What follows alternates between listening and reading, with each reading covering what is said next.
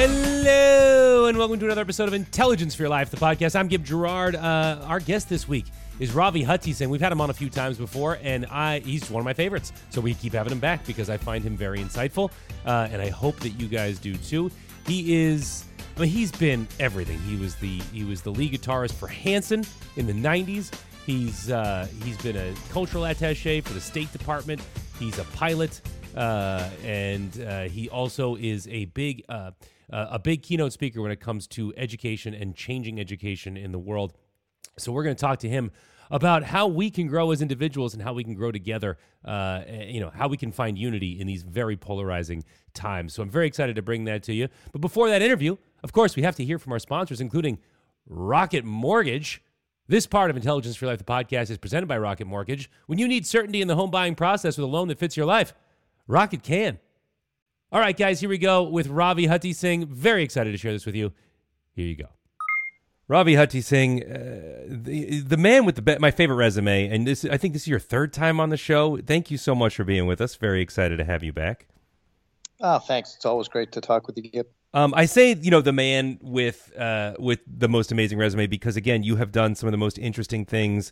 You have, you know, you you've moved from being a, a, a guitarist to a to a, a, a, a State Department attaché, and and you're now a writer and a speaker, and uh, I mean, you're a pilot too, right? I'm I'm I'm not wrong about that. Um, no, that's correct. Yeah. And and, uh, and you have, you know, we, we talked about last time we had you on, we talked about your newest book, Pivot, which is all about, you know, uh, dealing with the uh, unpredictable future that we are all facing and how to be as adaptable as possible as we go forward. Um, which again, if you, have, you, guys haven't picked that up, link to where to buy it in the show notes. You guys need to check out this book. Um, we all need it as the world opens up again. Uh, and speaking of, what I wanted to talk to you about, and what we were talking about before, uh, the world is opening up again, but we're going into. I, I, I, people hate to say this. I hate to use this word. A new normal in a way that um, we haven't experienced before. So uh, we're going to need some help in navigating what the world is like as it opens up. And you, being the most adaptable person I know, uh, I think can have some insight onto that for us. You know, it's pretty crazy uh, to think about how oh, you know, year or 18 months ago, we were all pivoting into an unpredictable future, mm-hmm. and now we feel like we're once again pivoting into an unpredictable right. future. Right. Um, and you know that's the nature of the book, right? Is is empowering students today to succeed in an unpredictable tomorrow. The reality is, is tomorrow is in many ways unpredictable and mm-hmm. will continue to be unpredictable and that's why the book is is you know the the main title is called pivot because we have to be able to navigate this and to adjust and to pivot so you know yeah a new normal is one way to look at it i guess or everything is or there is no such thing as normal right. uh, it's just a continuum you know and we go with the flow and we bounce and um, you know i think uh, I think my own resume and my own pivots are sort of uh, an example and hopefully a good example of how one can navigate that and really stay relevant rather than become redundant. Mm-hmm. Uh, and I think, like, look, there was a time when when you could have casual conversations about politics. You can't have that anymore. It's way too polarizing. You could have ca- casual conversations about all kinds of things, and now it's I mean, like even even just the way that we interact with people has changed significantly. I think, uh, and we we kind of need a, a, a I want to say a primer, but a uh, you know we, we need a primer on on re-engaging with people who may not see the world the same way as we do. Um, well, yeah, yeah, I mean, absolutely. You know, civil discourse and the ability to have conversations is one of the things that we need to be teaching our children, and I think needs to be part of what is taught in school. Mm-hmm. Um, but I, I, think we're seeing in school board meetings and in on the news and mm-hmm. with regular conversations is that we as adults and educators, you know, are having a hard time, yeah. a hard time doing that ourselves. So mm-hmm. if if we can't do it, how are we going to teach it? And um, you know, it's complicated, and that's part, I think, grown out of a, a, social media world where we have an idea or a thought and we put it out there without really giving it the thought that it deserves. And so, one of the things I talk about to educators, and I wrote about in the book, is it's so important that we get back to teaching handwriting mm-hmm. because I know of no other activity that slows you down enough yeah. to the point where you start recognizing your thoughts. Mm-hmm. And to me, if there's any way that we're going to start recognizing our own implicit biases and, and, being able to accommodate those so that we aren't offensive and aren't making decisions based on things that perhaps we shouldn't be, you know, that's the way to handwriting is one of those great tools that will enable us to do that. It's you know it's really true. I, I I say this often. Like I'm no luddite. I live uh, with a computer and a smartphone and smartwatch and all that nonsense. I live with it. I I use it. I'm comfortable with it but uh, I have a physical planner that I write in every day, and I have talked to a lot of uh, a lot of people like yourself, a lot of thinkers and researchers who whose number one thing that they recommend we do is journal, journal and meditate, yeah. which are both slow down activities. Um, and which is ironic as the world gets faster and faster paced, as things change more quickly, as information is spread more quickly the uh, the thing that we need to do is find ways to art. I mean, I say artificially, but uh, slow ourselves down. Um, it's crazy. No, I think that's I think that's absolutely right. And you know, of course, as the world does start to move faster, uh, another thing that's happening is that people, you know, the, the uh, lab on aging at the Harvard Medical School, the director, mm-hmm. uh, he said the first person to live to 150 has already been born. So if we put that in that context, yeah, things are moving a lot faster, but people are also living a more elongated life that requires more planning, that requires more thought, and that really requires that ability to pivot. That yeah, uh, and again, which is not to not to be too commercial here, but which is why you guys need to read this book.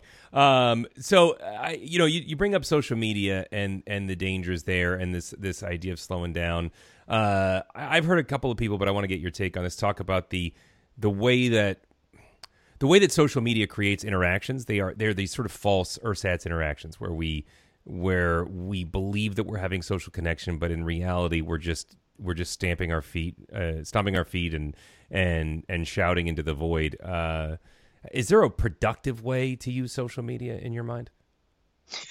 You know, I, I yes, there there is, and one of the um, one of the things about life is we tend to put ourselves into the circles um, in which we're most comfortable, right? We we choose uh, our own churches, we choose our own country clubs. We we tend to choose to want to be around the people that are similar to us, and that um, and we engage with them on ideas, often with similar viewpoints. Something. That, and that's really where social media thrives too is you want many mm-hmm. likes and you want but the opportunity is to start engaging with people that disagree with you I look at social media as a place to practice, a place to practice civil discourse, and a place to, uh, you know, try it out where there's not a whole lot of accountability, where there's not going to be, you know, um, unless you're a celebrity, you know, that's really depending on it. Um, you, you know, you're not putting that much at risk, and it's a great opportunity to see, well, how do you engage in conversation that's productive and maybe has a productive outcome with people that are different than you and that that may have a totally different worldview than you. So I think that's a that's a positive aspect, but it requires one to be proactive and to look for those forums where um, or groups, you know, where people are of um, a different culture, perhaps. And when I say culture, I don't just mean a geographic. They might be a different age group or mm-hmm. different socioeconomic group. Mm-hmm. That's how we learn. You know, we're not going to be able to do that as easily in our regular lives because we design our regular lives around the things that are most similar to us. Right. Right. Uh, is. is there a is it feels a little futile right like to you say to it's a great place to engage with people who see the world differently um, I feel like so many of the lines have been drawn so starkly for people that the only real desire people have is to try to convince other people to join their cause, not to actually have a discourse, refine their own ideas. Um, is there anything we can do about that? Because I think that's a mentality like you said, we seek comfort and we and we seek echo chambers essentially. So we're going to be most comfortable when we're surrounded by people who echo back to us what we what we believe. We're going to watch those shows. We're going to you know create that social media group. We're going to hang out with those people. As we need to interact with people of different cultures, different uh, perspectives, how do we change our our our opening line? So that it doesn't seem like we're just trying to convince other people to join whatever it is that we agree with? Well, that's an interesting question. You know, one of the things uh, that I talk about in the book specifically for education is the uh, pillars of lifelong learning. And the first pillar that I, I that I believe is the first pillar of lifelong learning is inspiring curiosity.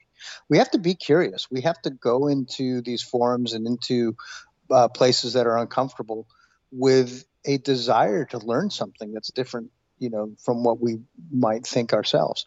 And I think when you have that curiosity and you don't necessarily, uh, you, you know, you make you you make the you make the point of being proactive and not trying to win the argument or not trying to impose your own opinion or change anybody's mind, but rather, you know, I've always felt like the best part about being in an argument with somebody is if they can change my mind mm. because then mm. I've learned something.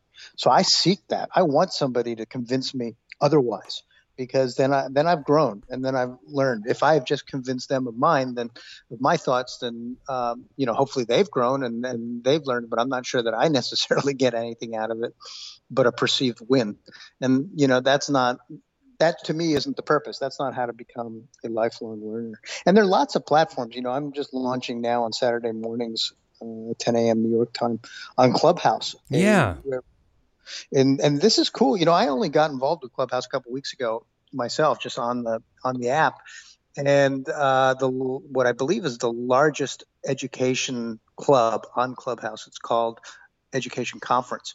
Uh, they reached out to me and, and said, you know, we'd love for you to host a regular room. And so I started thinking, well, this is a forum where we can engage in conversation. And that's all it is, is an audio social app and it's people talking and with moderators. And you know, it's a great opportunity to practice civil discourse. And so I've created a room called Cultural Competence and Equity in Education. And I am asking educators and parents, who in many cases are at odds these days, to come into the room and let's talk about the most difficult issues that are going on in education, mm-hmm. like critical race theory in the classroom or mask mandates and all of these things. Really, the primary purpose is to not uh, come up with new ideas about these things because I think we're inundated with them, mm-hmm. but to learn how to talk about them. Because if, you know, like I said earlier, if we as adults can learn to talk about them, then we can t- teach the future leaders, the kids, uh, how to talk about them. And that's how we'll come up to solutions to the world's problems in the future. I mean, the real irony is we spend so much time te- teaching our kids to be adaptable, teaching our kids to you know, find ways to share and to come to some sort of agreement and common ground with their friends when they get into disagreements. And yet, as adults, we become so rigid uh, along the lines that you're talking about, right? And that that that sounds the fact that you're what you're saying is for two people to sit down who disagree and have a real conversation about where they can begin and where the, what they agree on. The irony of that is that these are people that are teaching that to kids, but yet cannot cannot do them themselves. Uh, well, that's just the challenge of getting older too. Is that we accumulate more biases, we accumulate more opinions, and it's harder. It's just harder to be open-minded. And yeah. I think that's us. That's part of the lifelong learning, inspiring curiosity uh, skill, is to make sure that as we grow older, that we try to maintain some of that. And you know, it, it, when we look at the generations, I always find you know it's so important that the youth of today recognize the wisdom of their elders. You know, that's, right, right. It's one of the big complaints is that you know the youth of today doesn't do that. And the reality is, wisdom is one of those things that only comes with experience. Yeah, you know, it just comes with time being on this planet. But the flip side of that is that as we get older, we also start to fail we fail to recognize uh, the innocence of youth and the benefits of that mm-hmm. without any of those biases with those fresh perspectives and it's somewhere in the middle it's the collaboration between uh, again being culturally competent and I, when i say it in this context i mean between generations mm-hmm.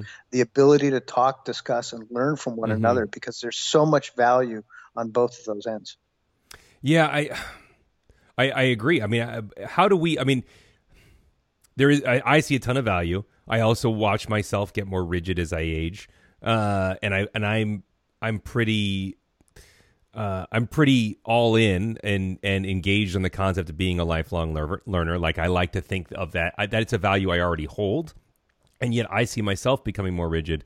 How do we even begin to approach? It? If you're somebody right now that's hearing this and thinking like, "Oh my gosh, I know that I'm right. I just need to convince the world."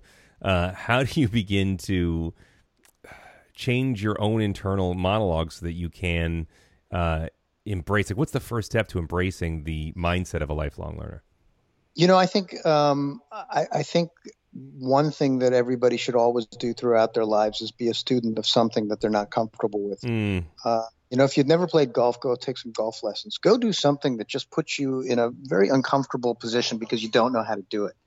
That gives you a lot of empathy for sort of everyone else, you know, Mm. who's trying something new or who doesn't understand things in the way that you do. So, you know, we're all experts in something, and as we get older, we we sort of our expertise get more refined and we become more developed. But we forget how to be a student, and a student then gives us the opportunity to be humble and to be more empathetic. And I think that's really a first step to for as an adult to be a lifelong learner is to is to constantly put yourself in that position where you're reminded that you actually have more to learn. Hmm. Uh, is it? Is there something that we can do? I mean, that's great for yourself. Uh, is there value in in engaging with people who don't have that mindset, or do we just need to write those people off? I mean, obviously, I, I don't. I think I don't. The I know the answer is not to write them off. But like, do we have an option? Well, we do have an option. I mean, you know, there's uh, you can defriend anybody you want on social right, media. right, right, right, right, Um, right. So, you know, there is the option to write people off. And I think at some point, you know, yeah, you do have to. Uh, and I think, um, uh, you know, I don't know the statistics on it, but I think there's there's quite a lot of evidence that as you get older, your circle actually gets smaller. At least Right. the circle that you value Right. gets smaller. So that's a positive thing, I think, you know, and I think that it's okay to filter out the noise that comes with uh, more time on the earth and to really focus on the things that uh, are, you know, of value and are important to you and give you peace and, and all of that. And, and, um, you know, that may, that may sort of seem counterintuitive to what I'm saying. Yeah, Uh, but at it, the same it time, yeah, no, it does. But but then if you balance that with saying, but you know, I'd also like to learn something new, then you'll find that you're also then putting yourself in uh, different situations around different people Mhm. that you can learn from, and uh, you know, it doesn't mean that they have to become your best friend or that they have to become your new circle of influence. However, they will become influences. That experience will become an influence, and it'll keep your mind expanded and, and curious and learning and humble. Is there like um a low stakes version of this that we can engage in? In other words, like can just t- if you're not a great cook, can taking a cooking class be like a first step that gets you into this, or or uh, is is do we just need to start talking to people we're uncomfortable with? In other words, like. Uh, can we find a way to do this that doesn't feel because again i think people are so polarized that they're very un they're going to have a really difficult time leaning into somebody with opposing views in the way that we've talked about is there like a lower stakes way we can get started Boy, that's a good question. I mean, I think uh, you know the short answer to that is is that it's always just important to get engage in something that makes you a little uncomfortable, right and it can be that cooking class, or it can be something just really, um, you know, where the where, where the stakes are not that high. You know, one of the one of the things I talk to educators a lot about is the um, the fact that we don't teach failure. Failure is so important to teach kids because it's the only thing that gives them a tolerance to take a risk most of the time if, as we grow up if we don't have a tolerance for risk we don't really have a willingness to grow or to expand our thought process so it really does come back to that idea really early in education that not everything can be achievement based it really has to be about learning and a key part of learning is failing and recovering and that gives you the confidence that gives you the the tolerance to take a risk and to try something new and the willingness to to grow and um, I think if we, it's again, it's harder and harder to do that as you get older. But uh, if one becomes aware of it, even just through conversations like this, then I think you can start to be a little introspective and say, okay, this is actually something I can do. This is a baby step, mm-hmm. you know, that I can take that's going to help me move in that direction. You know, it could be um, as as simple f- as reading a book that you wouldn't normally read from an Right. author that you know might that, that you wouldn't normally be attracted to. Just as or a journalist you know or somebody from the other side. If you're you know conservative read something liberal. If you're liberal read something conservative. Whatever it is that just sort of broadens your horizons uh, it doesn't mean that it that that you have to change your views either. But it means that it uh, gives you more perspective that actually may change your view or or it may embolden your view. I mean, that's possible too. But the point is, you keep growing and you mm-hmm. keep expanding, and you keep uh, you know reinventing yourself, pivoting. Keep pivoting. Right. So this is gonna this is gonna make my my next question. This is a little. Um, it's a little more cut and dry than you than you usually speak. But would you argue that that seeking discomfort is the most important trait in in uh, in being adaptable and being able to pivot and being able to sort of navigate this new world? Yeah, I think so. And I, and the way that uh, I'm often asked the question, you know, what uh, wh- where's your comfort zone? You know, where are you most comfortable? Mm-hmm. And I will say just outside the perimeter of my comfort zone. That's where I'm most comfortable because I know I can get back in my comfort zone easily, but I also know that I'm expanding and I'm learning and that my comfort zone is is growing. Mm-hmm. So yes, I think that's um, absolutely essential. Uh, I mean, so this idea of of seeking discomfort, and by the way, you know, it's not you. You're not the first person I've heard say this, um, but you are the first person I've heard, you know, sort of um, tie this to long term adaptability. But like, you know, all those all those former Navy SEAL and motivational speakers, even The Rock, they always talk. Who I find very motivating, by the way. Um, you know, Dwayne The Rock Johnson. But they, but but but that's sort of you know they, they exercise is sort of a. Um, I mean, like physical exercise is a is a physical metaphor for the kind of conversation that we're having right now, which is these are people who talk about putting themselves in extremely uncomfortable physical scenarios in order to make them more adaptable when it comes to a variety of different things, whether that's athletics or you know in terms of military strategy, whatever that would be. But but this is a way that in which uh, you know it, it, applies to mental discomfort it, it, implies to social discomfort and the more you can sit in that the more you'll be sorry for this, but you'll be like a, a cultural Navy SEAL. you'll be able to you'll be able to adapt to all kinds of new scenarios and you know be the be the most fit person in any in any given situation. Well, I mean, yes, it's all exercise, and mental exercise and physical exercise ultimately produce, you know, the similar type of growth. Mm-hmm. And whenever you're pushing weights, you know, you're not going to push so much weight that you're going to hurt yourself. That's not. Really well, I know a lot of people who do, but yes, you shouldn't. right, but that, that's not really our goal to hurt ourselves generally. So, you know, the point is to to just keep increasing that weight and what happens is you become stronger and uh, more fit and you reach your goals and i think that mental aptitude is the same way. And and um, you know your level of interest and your education and all of that is the same way. You just keep pushing pushing that uh, comfort zone just a little bit wider and a little bit wider each time. And it's not to make yourself uncomfortable. It's to make yourself grow. Yeah. Yeah. Yeah. Is there ever a point you think it's too late to do something like this? No, I don't think so. I think we, you know, we see it. Um, you know, there's evidence all of all age groups. Um, I mean, it, it's probably an individual question, but in a general way, no, we see people of all age groups trying to expand their horizons and mm-hmm. uh, take on whatever uh, whatever challenges life throws at them. Yeah. I mean, and, and boy, oh boy, are we gonna need it. I mean, I just look at how how things are, are shaping up in our world right now, and and never has there been a time where more adaptability is required of us than now.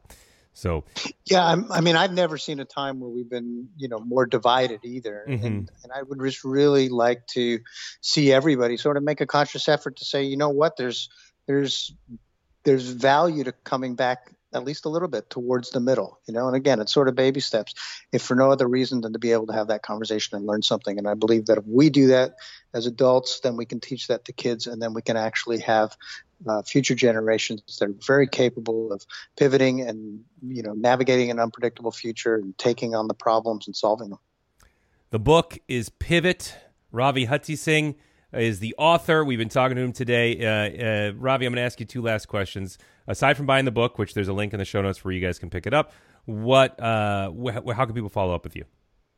Well, raviunites.com is my website, so that's sort of the the center for all information. But um, for any of the any of the folks that are on Clubhouse, I'd love to see them on Saturday mornings, 10 o'clock New York time, in the Education Conference Club, because we'll be unpacking some pretty interesting things.